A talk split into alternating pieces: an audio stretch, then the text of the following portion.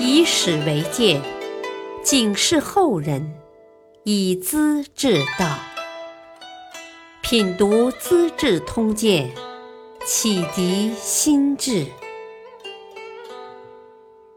原著司马光，播讲汉乐。萧宝寅艰苦逃亡，言渐远，何须绝食？梁武帝萧衍和其他夺取皇位的人一样，对亡国帝王的家族是不会放过的。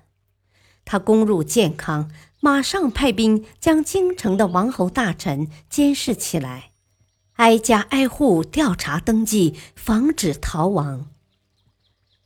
鄱阳王萧宝寅是个十六岁的少年，性情温和，一向得到家人和仆役的爱护。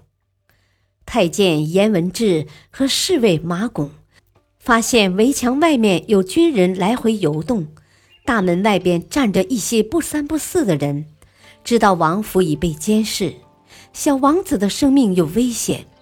两人商量，东昏侯胡作非为，应该受到惩罚。鄱阳湖善良本分，知书明理，为什么也要跟着死呢？一定要把他救出去。两人在后花园的下水道拆开一个小洞，洞外直通大江岸边。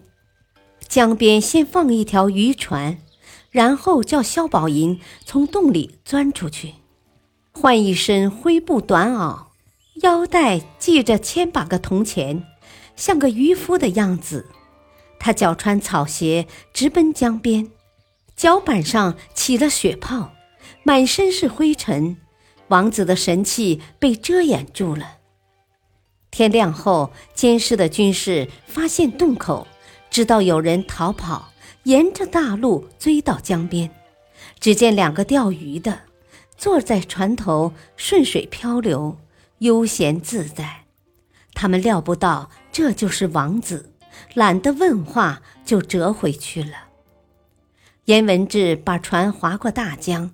投奔庄户华文荣，华家本是鄱阳王府的奴仆，当即跟兄弟一起将萧宝银送进深山，又买了一群毛驴，装作驴贩子，白天赶在山里吃草，人藏起来，晚上赶路。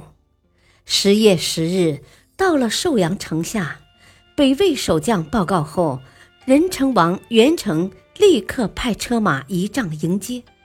萧宝寅已经骨瘦嶙峋，面容憔黄，见到他的人以为是个被掠卖的奴隶，哪会相信是南齐的亲王呢？当时东昏侯的死讯传到北魏不久，元成按照贵客的礼仪接待王子，请他设灵位祭奠，表示友好尊重。萧宝寅想穿臣子的礼服，用天子的礼节吊祭，元臣反复解释，认为不妥当，才改用兄弟的丧仪。元臣率领部属亲往灵堂吊唁，萧宝银一旁赔礼，对兄长亡国丧身的遭遇表现得极为悲痛。寿阳城的市民百姓很受感动。都来吊祭，一连七日七夜，萧宝银哭泣尽礼，叩头回拜，膝盖骨也磨出来了，却没有丝毫懈怠的表现。南齐的贵族夏侯氏一家也住在寿阳，前来致意，王子坚决拒绝，因为他们的族人夏侯祥投靠梁王夏衍，是兄弟的仇敌。怎能接受敌人的哀悼呢？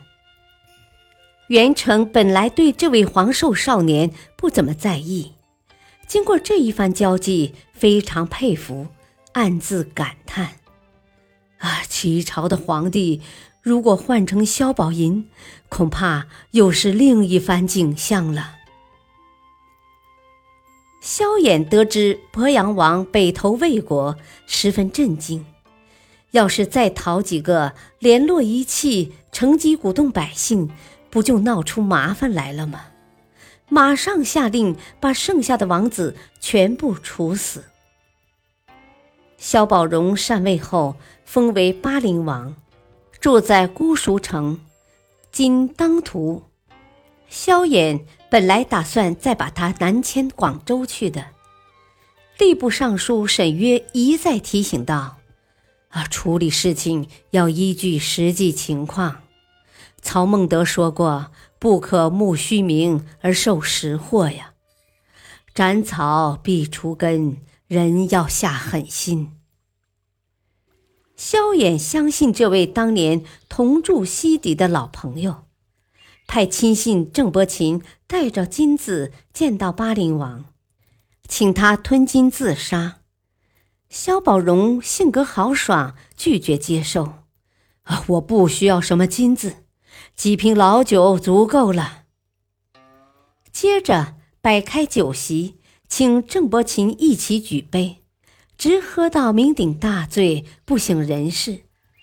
伯琴眼见时机已到，扼住他的脖子，将他闷死了。当时才十五岁。荆州陆氏参军严建远是萧宝荣的部属，听说主公被害，也绝食多日，慢慢饿死了。梁武帝听到消息，很不以为然，怒道：“我做天子，应天顺人，取的是萧宝卷的天下，跟这些异姓的士大夫有什么关系？”严建远的行为实在奇怪。这话倒也是真的。萧衍是萧道成的堂侄，跟萧鸾是远房弟兄，本来一家人。他对堂侄东昏侯的兄弟不放心，杀光了算数，还不是家族间的权力斗争，跟外人相干什么？严建远求死是多余的，何况梁武帝并不残酷，萧道成的后代子孙十六人都封官拜爵，同时将哑巴萧宝义接到京城，继承萧宝荣。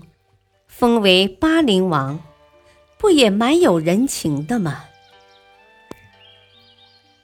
感谢收听，下期播讲不为萧娘和吕老，但为合肥有为虎。敬请收听，再会。